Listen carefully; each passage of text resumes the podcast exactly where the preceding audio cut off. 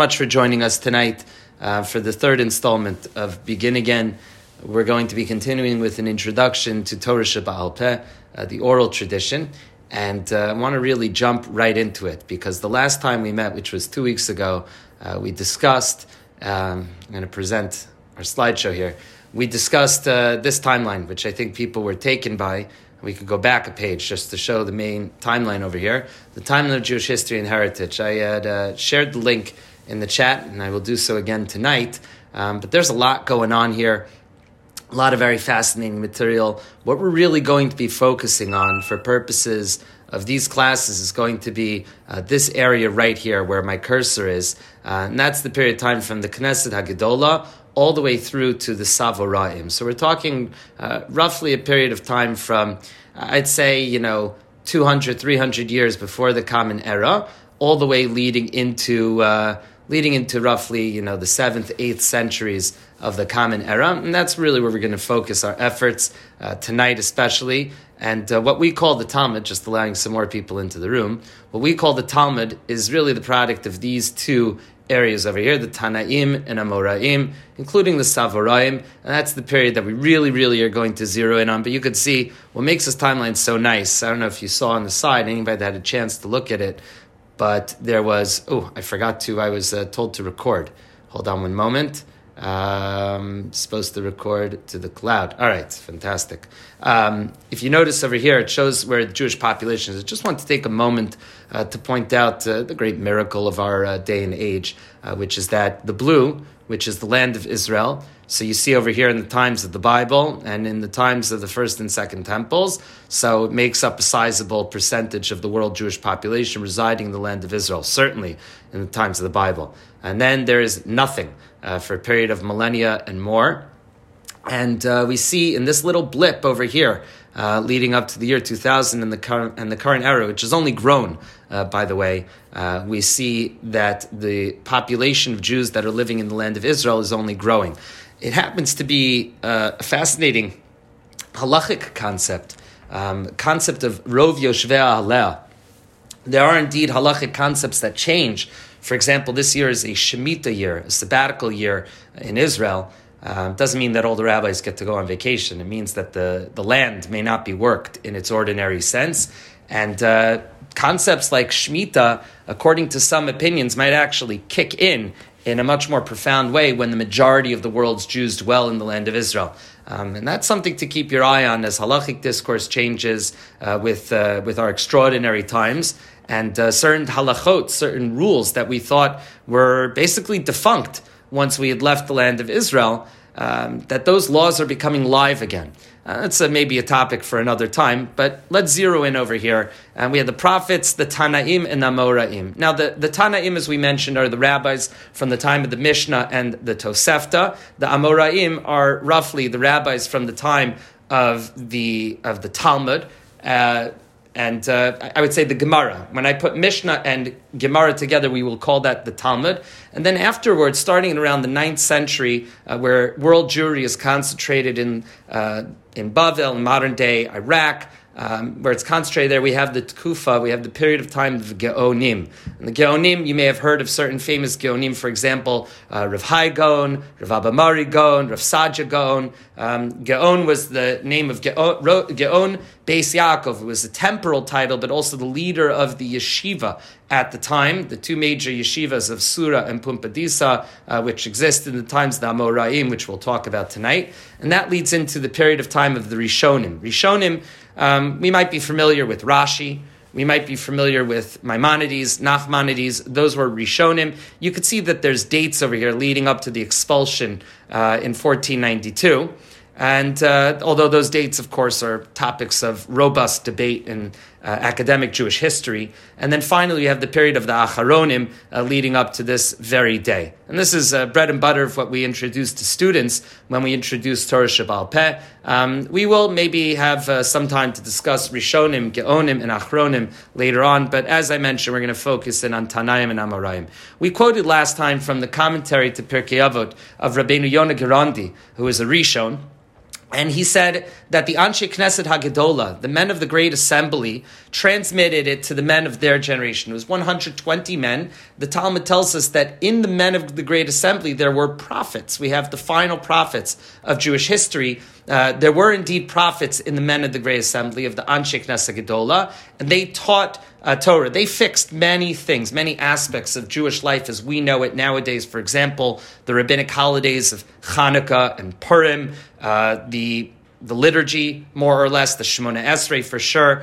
Uh, Anshe Knesset Gedola were the first real consolidation of halacha since the time of the Sanhedrin. Uh, the men, uh, the 70 men who were the biblical Sanhedrin, uh, that, uh, of course, was destroyed and exiled with the destruction of the first temple. They transmitted it to the men of every generation, and that transmission was again from one sage to another. That's the chain of transmission that we talked about two weeks ago, until all the sages of Israel gathered and a suggestion was given to write down the oral Torah. I want to pause right here. Um, we're not going to really have time to get to it tonight, but there is a crucial concept that's important to explain over here. Basically, the concept goes like this We have a halacha, there's a rule that the Torah that is the oral tradition may not be written down. It's to remain in oral tradition. And I always say to my students, um, what do you gain when something can't be written down? And the answers seem to jump out. Students get this intuitively. I'll just give you one. When you hear Torah directly from me or any other teacher, what happens is, is that it comes along with facial expressions, hand motions, right? You have big dialectic, little dialectic, making a real point, right? All these things that come together with the oral transmission of topics and knowledge. And so much is lost when it goes down into writing. I want to get a little bit granular here and tell you, and I'm going to put it into uh, into the chat afterwards. There is a landmark essay uh, written by uh, Professor Chaim Soloveitchik. I'm going to spotlight myself uh, while I. Um, I'm going to spotlight myself while I'm off of our slides.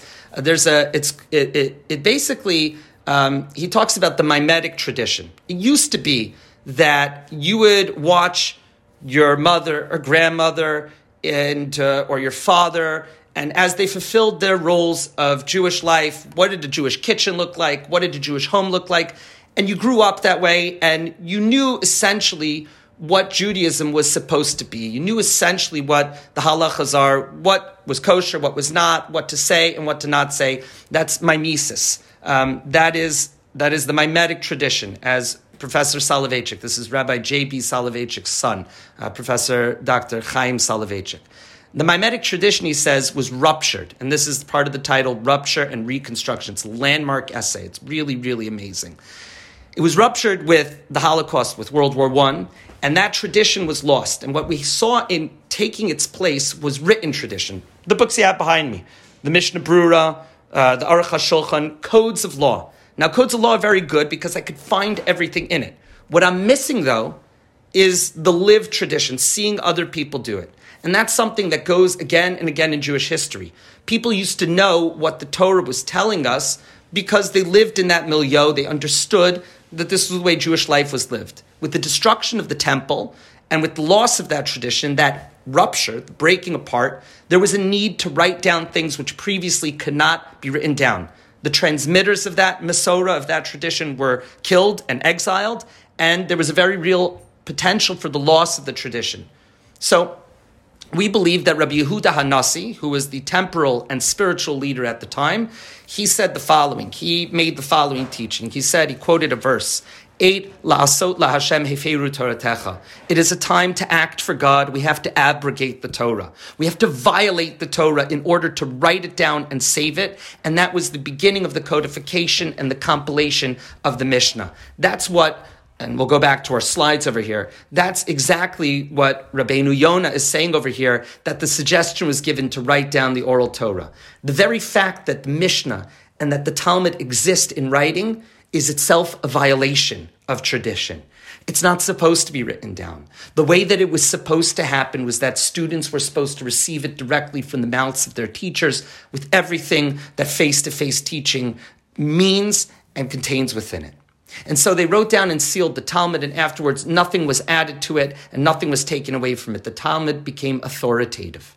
And that generation also, transmitted it to the Geonim and then to the Rishonim until our very day. So that leads us up to this point. So you have to ask, is it really possible to communicate things in an oral fashion, right? So much gets lost. I touched upon this uh, beautiful illustration painting from Norman Rockwell. Uh, it's really lashon hara in a nutshell, right? How things get sort of lost in the pipeline in that game of telephone if you ever played it on a bus or in school. And that is certainly a very real concern with the transmission of halacha, of details and important things. Like Joshua Safran Foer wrote in his book, Moonwalking with Einstein, which I highly recommend. It's a deep dive into memory, uh, into uh, the world of memory competitions, into concepts like memory chunking. We're not going to really be able to spend too much time on it, but he writes something very powerful here. Uh, he's the brother of Jonathan Safran Foer, uh, a little bit more famous. Everything is Illuminated was his book, uh, or Extremely Loud and uh, uh and the close. It was the book about the boy after 9-11. I forgot the name of it already. Who who we as a movie with Tom Hanks. Who we are and what we do is fundamentally a function of what we remember. And as Jews, we know that so much of our mitzvot are Zecher Litziat Mitzrayim. So much of what we do is to recall the Exodus, to recall our origins as a people. So much of what we are are from our recipes in the home to the way that we light the Hanukkah candles, to the way that we speak, to the words that we use when we talk, those Yiddishisms that creep in, or maybe it's a uh, maybe if you come from uh, from Mizrahi backgrounds, extremely loud and incredibly close. Thank you to the comments. Um, all of these things are what we remember. That memory is a big name for tradition, what we pass over. Rabbi Dr. Yaakov Elman uh, writes something extraordinary. This isn't just a traditional viewpoint, but this is actually something that has been considered in the academic study of Jewish history and of Talmud. Rabbi Dr. Elman, Zichron Levracha, a great man, uh, was a classically trained um, was a classically trained Talmudic scholar, but also uh, one of the doyens of the field of academic uh, Talmud scholarship. He writes the following in this phenomenal article, Orality and the Redaction of the Babylonian Talmud. I'm just going to read uh, a little bit from it. He says classic rabbinic literature of the third and fourth centuries, both in its Palestinian and Babylonian exemplars, and we'll talk about what these terms mean in a moment tonight, presents us with the elements of theology of oral transmission that reflected, justified, and shaped the oral transmission of rabbinic learning. Meaning that there was a culture that allowed this to happen, and we found it an example in the Talmud Yerushalmi and Bavli. Despite the plethora of data indicating the privileged position of oral transmission, he says people didn't want to accept in the academy, they didn't want to accept the fact that all of this material could really be transmitted in an oral way. I mean, really, all 2,711 folio pages right? And there's alternatives. Maybe there's scribes that could write it down on papyri, which would have been lost, or that could put it down on vellum or something, something that would have been arduous and painstaking. But really, people transmitted this orally. And he says in the following remarks, I shall attempt to marshal a dadlet point to the overwhelming likelihood that this legal material, two thirds of all of this, was orally transmitted, including what he calls a dialectical redaction layer, which we're going to talk about later. But just think about that for a second. Of the 2,711 folio pages that make up the Talmud Bavli, what we have is the written record of things that were transmitted orally up to that point, a pristine or as pristine as possible oral tradition that we believe harks back directly to Sinai that was given along with the Torah. That is, uh, to me, one of the most beautiful things, one of the most powerful sources of emunas chachamim, faith in rabbis, faith in the oral tradition, and uh, and that is. Uh, and that is uh, something that I think lies at the very core of what we're trying to talk about tonight. I'm going to try and tell you a story. Um, and this is one of the most poignant, one of the most painful stories that appears in the entire Talmud. Um, and, uh, I, you know, I'm sharing the screen with you. We could go back to it in a moment. It comes from the Gemara in Menachot, uh, Daf Chavtet Amid Bet. Now, take a look at these letters for a second. This is what we call Kitav Ashurit. Kitav Ashurit is the script that is used, the Syrian script. It is used in the Sefer Torah and in Mezuzot, and you'll see that there are crowns on top of the letter, what we call tagin. A tag is the Aramaic word for, for crowns. So these are the tagin, and a Sefer Torah, when we write a Torah scroll, it has these crowns on top of the letters. And uh, I could read it to you, but I'd be much happier uh, telling you the story. Here's how the story goes. When Moshe Rabbeinu went up to Shamayim, he saw that God, he was, Moses was getting ready to receive the Torah. And he saw that God was fixing crowns to the Torah letters, that God was writing the Sefer Torah. And Moshe Rabbeinu said to God, Kadosh Baruch Hu, yadcha. Why are you doing this? Basically, who's, who's making you do such a thing? And HaKadosh Baruch Hu, God, in dialogue with Moses, said that in many centuries hence there's going to be a great scholar by the name of Rabbi Akiva. And Rabbi Akiva is going to be Doresh Tile Tilim Shal Halachos. He's going to expound mounds and mounds, heaps and heaps of halachot, of laws, from the very tagin, from the crowns on top of these otiot. And Moshe Rabbeinu, Moses responds to God and says, You must show him to me. Who is this individual? Who, who must be so great? I can't even understand. And God says, Turn around and almost like a Doctor Who episode, Lahavdil. So Moshe turns around and he's transported many centuries hence, and he finds himself in the Beit Midrash of Rabbi Akiva, and he's sitting in the back row. What a poignant image. The students used to sit in concentric circles, sitting at the feet of their rabbi, and Moshe Rabbeinu himself, Moses himself, is sitting in the back row of Rabbi Akiva's shir. And Moshe hears Rabbi Akiva expounding upon a halacha, and he doesn't understand a word that is going on. He can't understand what's happening. Nechlesh dato, Moshe Rabbeinu gets weakened of spirit, and he can't understand. He says to Hakadosh Baruch Hu, he turns to God. He says, "Why would you give the Torah through me? Give the Torah through him." I can't understand what's going on in his shir. I can't stand what's going. I don't know what he's saying in his class. God says, turn around again. And Rabbi Akiva is asked by one of the students, what is the source of that halacha, Rabbi Akiva? What is the source of that law that you just expounded upon? Rabbi Akiva says it's a halacha lemoshe mi Sinai. It's a halacha, it's a law that's transmitted by Moses directly from Mount Sinai, a special category of oral tradition, like we mentioned, like the color of tefillin, or like the fact that a lulav and esrog, uh, that an esrog uh, creates hadar, that it means the citron and nothing else, and not a grapefruit. A special category of direct direct transmitted that nobody has any question or qualm about the identity or about the particulars of that specific halacha. Moshe Rabbeinu is dumbfounded by this, but apparently assuaged by the fact that the link between Sinai and this moment, many centuries hence, is, is totally put together. So Moshe Rabbeinu then says to God, he says, this, this great individual, Harisein Yischara, he says, I want you to tell me his great reward. What's the reward of a person who studies Torah like this? So Hashem turns, he says, turn around, and Moshe Rabbeinu finds Rabbi Akiva, Moshe Rabbeinu finds Rabbi Akiva, who of course dies a martyr's death, and he sews him. It's grotesque. It's it's a macabre scene. He finds that Rabbi Akiva's flesh is on top of is being weighed in heaps in marketplace of Rome. And Moshe Rabbeinu, the continuation of the story, and I always read this. I used to read this in Lincoln Square on, on Tisha B'av, when we would talk about the Asara Haruge Malchus. I can't get over this story. So Moshe Rabbeinu says to Moshe Rabbeinu says to Hashem, he says, what is, what is, what is going on here? How could this be? Zu Torah, zu schara. This is Torah and this is reward. And Akash Baruch Hu's response to Moshe is that, Shtok, this is the Gzeirak. This is what happened, Me'achrei Pargut. This came from behind the divine curtain. You can't understand what's going on over here. You can't know.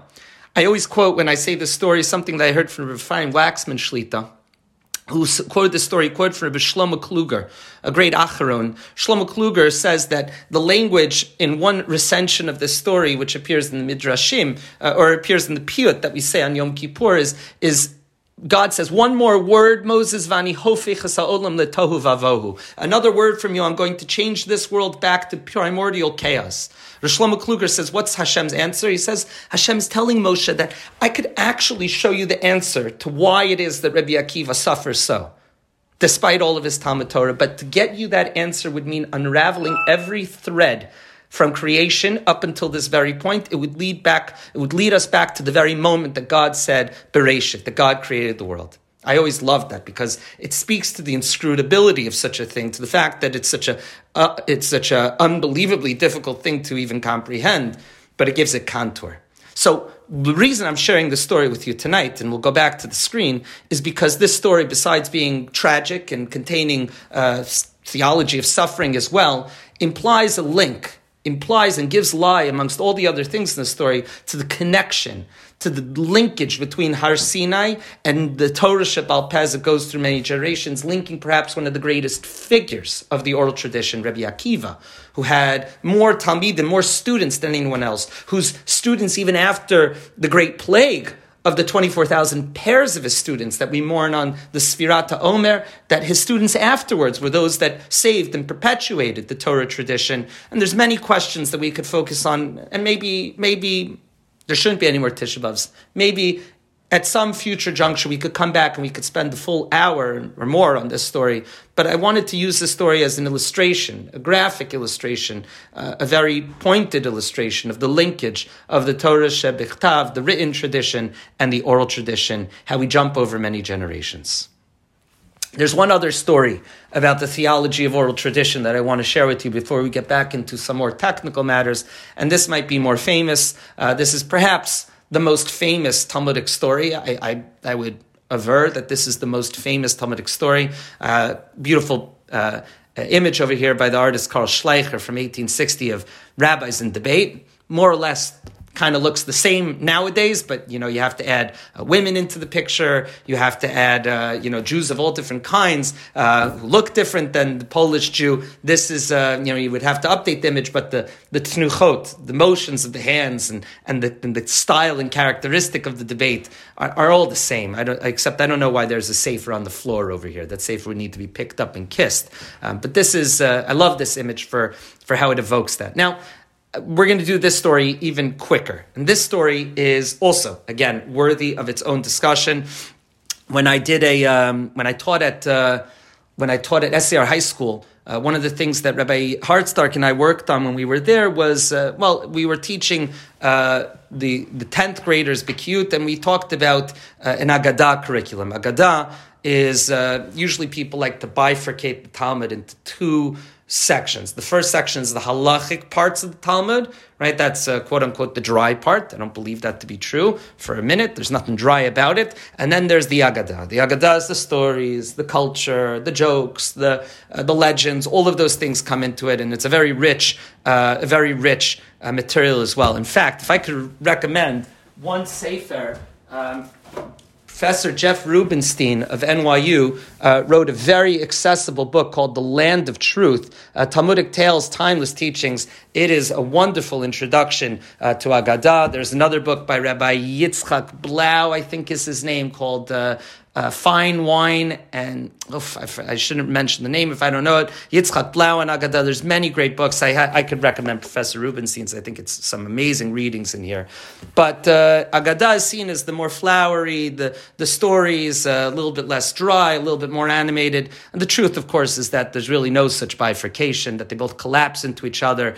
Uh, that, as Professor uh, Professor Robert Cover, uh, Cover used to say, he would say that that that law is narrative, narrative is law. Uh, that when uh, an attorney gets up before a judge, uh, so they'll start to give the story, right? They don't just give the dry facts. Let, Your Honor, let me tell you a story. Uh, there was a young man, and, and, and that develops into a legal defense. You marshal narrative and law uh, usually come together. Be that as it may, what we did at SCR is we introduced Agadah is a topic to be studied seriously uh, in a Jewish uh, in Jewish school. It's something that uh, we're bringing to bicultural as well. I think it's really important for what it communicates uh, about Talmud, about Gemara, and about Judaism in, to- in toto. This is the first story uh, that we always teach. The story is one second. I just uh, I just want to share my screen with you to show you where it comes from. It's from Bava Metzia uh, 59b. And the story is called the story of the Tanur shel Achnai. Again, I, I, see that I'm already going to run out of time this evening. The Tanur shel Achnai is the following story.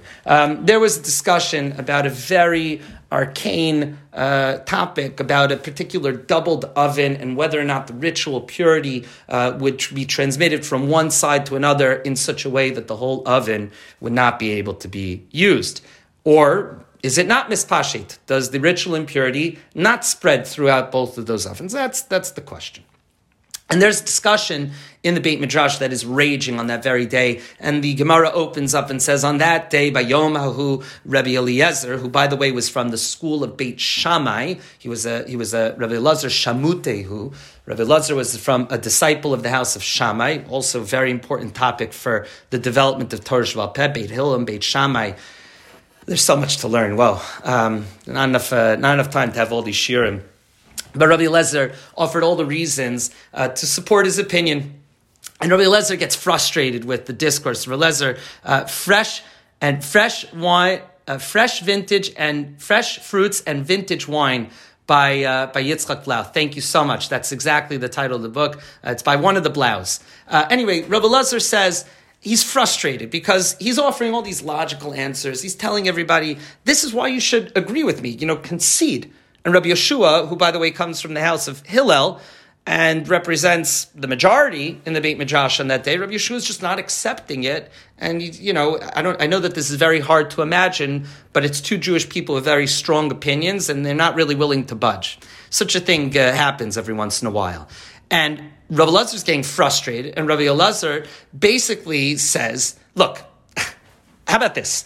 If I'm right, let the carob tree outside uproot itself, like Lord of the Rings style, and it's going to walk. That carob tree is going to walk, and it's going to prove my point. And sure enough, the carob tree picks itself up, walks 100 amot, and plants itself somewhere else. Rabbi Yeshua and the other rabbis in the Beit Midrash are nonplussed. They're not impressed. They say, Nope. Lezer says, okay, what about if the river flowing outside goes and flows upstream? Sure enough, river floats up, upstream, still not impressed you can imagine Rabbi Eliezer getting a little bit more frustrated at this point. Rabbi Eliezer says, okay, the walls of the Beit Midrash are going to collapse, and the walls start to collapse, and Rabbi Yeshua, basically out of his honor, the walls don't fully go down. So the walls are, you know, sort of this way, and it says they don't fall because of the honor of Rabbi Yeshua, but they don't rise up because of the honor of Rabbi Eliezer. Finally, Rabbi Eliezer's had enough, and Rabbi Eliezer says, if the halacha is like me, bas kol yochiach. A bas kol is a voice, a heavenly voice emanating from heaven, uh, almost like a psychedelic experience where everybody would hear this voice emanating from heaven. And sure enough, a voice came out from heaven and says, the halacha is like Rabbi Eliezer. So what happens next? Rabbi Yehoshua is not just not impressed, but he has he has, he says, Ein mashkichim basko. He says, we do not pay attention to Baskel. V'halok siv lo b'shamayim hi. The Torah is no longer in the heavens. The Torah was given to us at Sinai.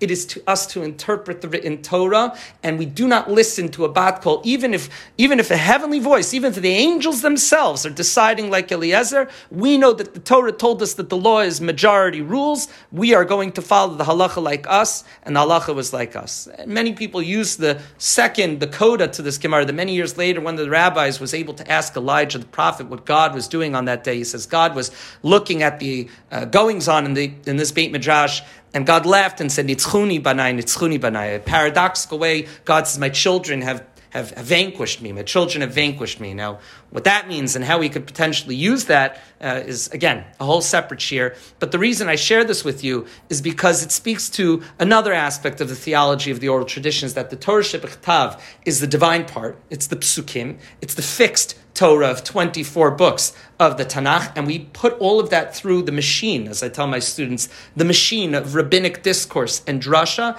and out comes the products of Torah Sheba'al Peh, the oral tradition, expanding and expanding and expanding in every generation. Let's proceed. So, what is, I told you we would get a little bit more technical here. What is the structure of Torah Sheba'al Peh? Let's give, in the next five minutes, the full contours of the Torah Sheba'al Peh.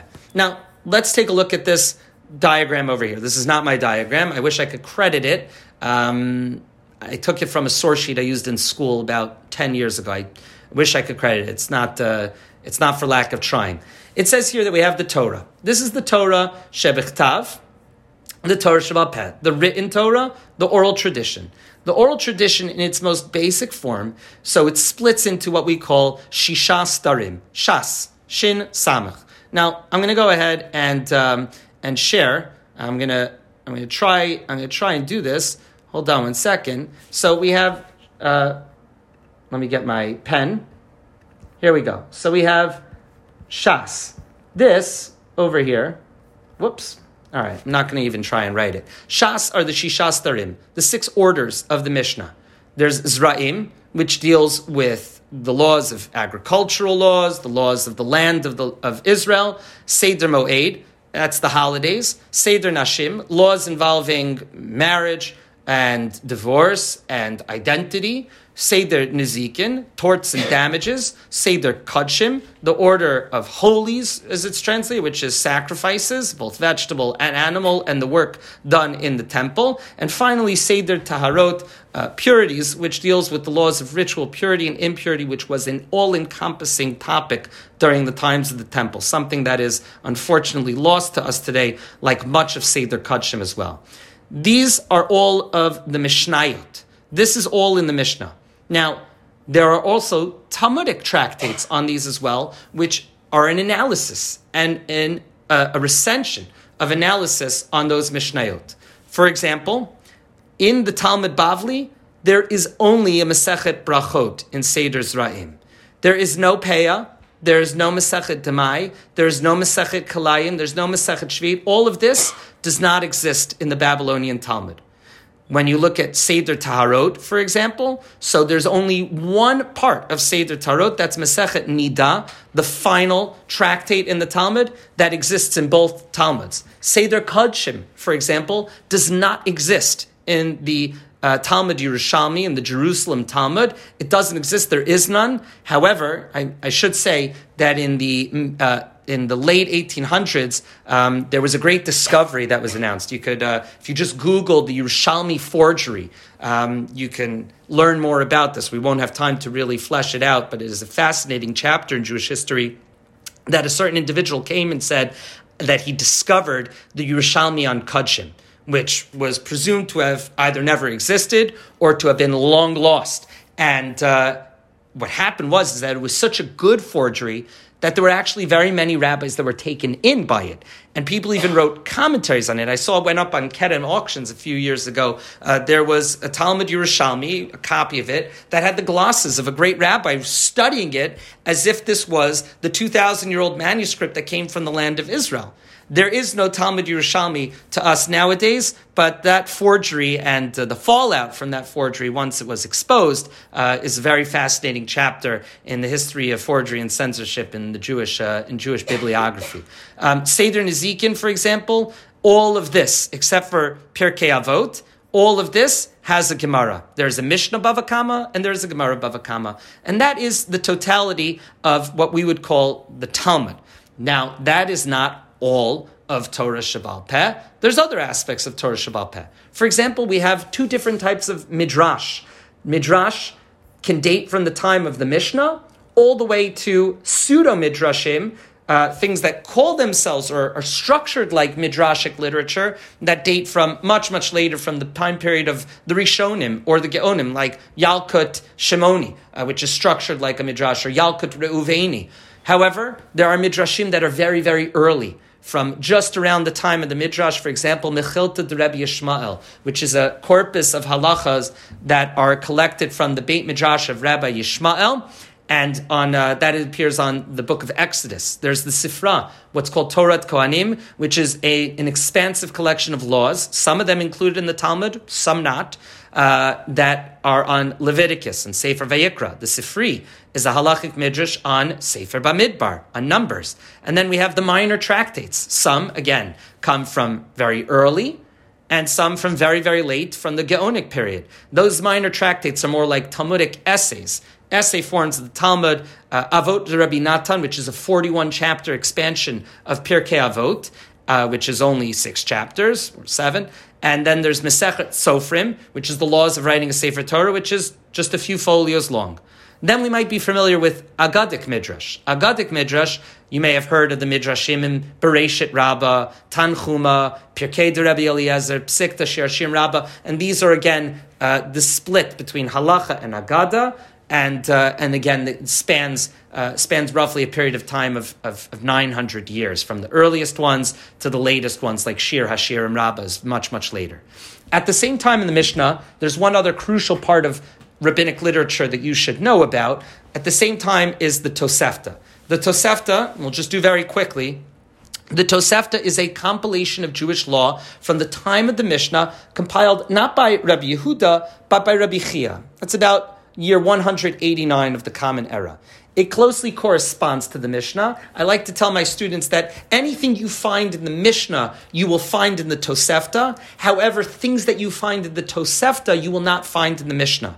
The Tosefta is often quoted by the Gemara, and there's times that it agrees almost verbatim with the Mishnah. At other times, there's significant differences. For example, uh, it sometimes contradicts the Mishnah's ruling of Jewish law. We we follow the Mishnah in general, or in attributing to whom it is stated. There are precious few commentaries on the Tosefta. One of the most famous is the Tosefta Kifishuta, written by Professor Rabbi Shaul Lieberman of the Jewish Theological Seminary, uh, cousin of the Chazon Ish. Another one is uh, the uh, Chasdei David commentary on the Tosefta, and then there's Chazon I think it's Chazon Yechezkel written by Rav Chatzkel Levenstein, which is another uh, another modern commentary. It was more of a modern uh, thing to comment on the Tosefta, to include that as part of the study of Talmud. Um, but the Tosefta is something, a field of study that is only growing. Let's move on a little bit. What about geographically? I know that we're trying to cover massive amounts of material, but we're about to go on, on break, and I'm itching to get into uh, other topics as well. Um, and I don't want to be too technical, but let's take a look just at, the, at what the world looked like. And we'll explain what I kept on saying the Talmud Yerushalmi and the Talmud Bavli. There are indeed two Talmuds. The Talmud Yerushalmi, what in academia is called the Palestinian Talmud, it's not a political term. Um, Yerushalmi is something of a misnomer because in the time of the second and third centuries of the Common Era, there was precious few Jews living in Yerushalayim proper. The majority of the Jewish community was really focused in the Galilee and in the north of Israel, cities like Lod, Tzipori, Tiberia, uh, Caesarea, very beautiful place. Those were the areas, and of course, you could go to places like. Uh, what's that town in the north of Israel? It's like a tourist place that people go to. Um, if you could be helpful in the comments to me, it's the Talmudic town. You could go and you could see they have everything arranged from time. Katzrin, I want to say. There's a t- there are towns uh, that are that are basically mentioned in the Talmud. If you've ever been, uh, if you've ever done the Arbel hike, one of my favorite hikes in Israel. Um, so the Arbel, that area is mentioned in the Mishnah. You might be familiar with the name Nitai Ha'arbeli, uh, who appears very very early on. And the uh, Judith is telling me that Katzrin might be it, so I'm just going to stop at Katzrin, and I hope that that's the right one, uh, the Talmudic town. But a lot of these locations that we see uh, in the Talmud and in the Mishnah are in the north of Israel. They called it the Yerushalmi out of deference, of course, and out of the historic Jewish love and centering of Yerushalayim, uh, of everything. There was, of course, a small Jewish community uh, that grew later on in Alexandria, which had one of the largest synagogues in the world at the time. That was in uh, Mitzrayim. They say that the synagogue in Alexandria, the Gemara tells us in Masachet Megillah, that the synagogue was so large that uh, it was cool, actually. People used to sit by trade. Um, the, the trade, uh, so if you were a carpenter, you sat with the carpenters. If you were I don't know, if you were in finance, you sit with the financiers. You, uh, you know, everybody sat with their trade and they would raise flags uh, to let people know when it was time to answer and to respond in prayer. Uh, that's Alexandria. It becomes very, very important in the Talmud.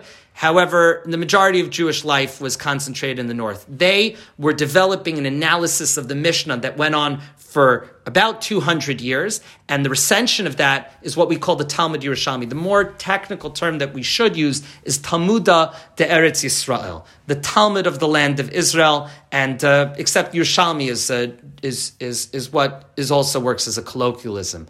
Uh, all of Zerayim was covered, as we mentioned. There's no Kudshim known to us. The Yerushalmi is notoriously fragmentary and difficult to read, even for experienced scholars. The Yerushalmi basically closes in the fourth century and then lacks the many hundreds of years of redaction, of compilation, of editing, quote unquote, that is done uh, on the Bavli, and therefore the Yerushalmi is basically a closed book uh, to most people in modern times. In um, I believe it was the Ger Rebbe, the Imre Emes, that encouraged the Daf Yomi and Yerushalmi as well. I could be mistaken on that. Uh, nowadays, in the land of Israel, there is much more study of Yerushalmi going on uh, than ever before. There is an ArtScroll Yerushalmi. They are green covers. Um, and uh, the traditional reason for why it's so fragmentary and difficult to read is because the t- redactors of the Jerusalem Talmud had to finish the work abruptly. eventually, Jewish life was uh, completely removed from the land of Israel, except for a few remnants of communities that were the unbroken chain of Jewish living there. But most Jewish life started to concentrate itself in Bavel. Uh, I love this map. Uh, this map comes from a, a, book that was published by the Talmud Torah of Mitzpeh Richo called Todot Amoraim. This is a handwritten map. So Bavel, which is modern day Iraq, here's the Nahar Prat, the Euphrates River, and the Euphrates River. So you could see the three main yeshivot. The three main yeshivot. You have Pumbedita, uh, you have Sura, and you have a Nehardea. Uh, so these are the three main yeshivot. You have Mechoza, uh, Rav, uh, who comes up on almost every page of the Talmud. Rav was the Mara de Atra of Mechoza, which was the biggest Jewish city in Bavel. And Jewish life here flourishes for many centuries and develops over the course of three, uh, three or more centuries of Mishnah analysis, the Talmud Bavli, the Babylonian Talmud as we know it. The Talmud, the Talmud Bavli exists for only 37 out of 63 tractates of the Mishnah. It is considered authoritative and studied far more. If the Bavli and the Yerushalmi contradict each other, we follow the Bavli. Uh, according to some authorities, if the Yerushalmi says something and there is no contradiction in the Bavli, or the Bavli is silent about it, we may follow the Yerushalmi, but the Babylonian Talmud develops right around here. Uh, Professor David Weiss Halivni, a Holocaust survivor, one of the doyens of the academic study of Talmud for many, many years, uh, at uh, decades really, at uh, Columbia University, uh, says the reason the Bavli is easier to read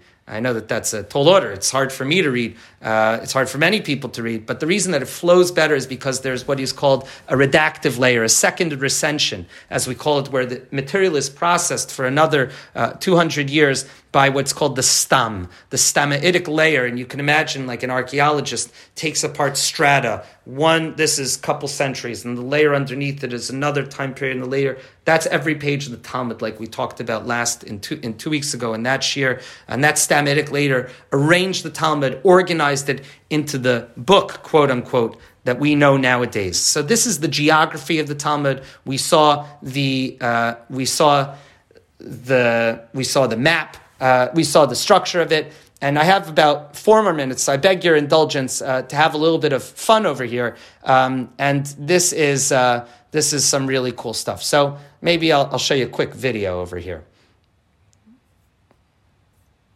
Uh, of course, there's a this YouTube ad.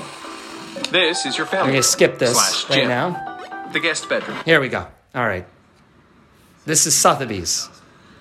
Seven million nine Seven million nine hundred thousand. Eight, is it a bid? Just look at the people here. Eight million one hundred thousand dollars. Eight million one hundred thousand. Through at eight million one hundred thousand dollars is right up here at eight million one hundred thousand dollars. So for eight million one hundred thousand dollars. So this is the sale of this Talmud. And this Talmud is, of course, uh, it's called the Westminster Talmud. Uh, it was sold at Sotheby's. I had the opportunity to view it at Sotheby's uh, with my shiur uh, when it was being uh, when it was on view there on 70th uh, Street. Where is Sotheby's? It's right across from Sloan, right? It's 70th, and I'm just asking my wife who worked across the street. it's right 70th and York in the city. This is the Westminster Talmud. It is the first complete set of Talmud printed by a non Jew, by Daniel Bomberg in Venice in 1520 to 23. It is considered, you could see inside, one of the finest examples of Jewish printing, uh, although it is certainly not the oldest rabbinic text. The oldest rabbinic text would be this one. This one is a rabbinic text preserved in stone, and this is. Uh, This is a rabbinic text preserved in stone. You can see it's on Pesipas. It's a mosaic.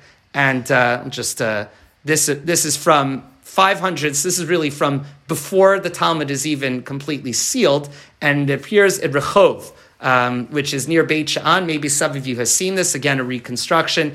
It is, uh, it is a written form of a response uh, to the farmers that were in Beit Sha'an, which was a farming and agrarian community, about uh, the laws of Trumot and Maasrot. They were concerned whether or not they were actually part of Israel proper or not. Uh, maybe that's the oldest rabbinic text. I mean, I guess it's a mosaic, so it can't really count. What about this one? Maybe this is the most famous rabbinic text. This is from the Berlin Library. This is the Munich manuscript of the Talmud. Yes, indeed, this is a Talmud. Uh, this dates from 1342, from the early 14th century, mid 14th century. Uh, you could even make it out. I always like to show my students you are reading a text that is older, many, many years older than the country you live in.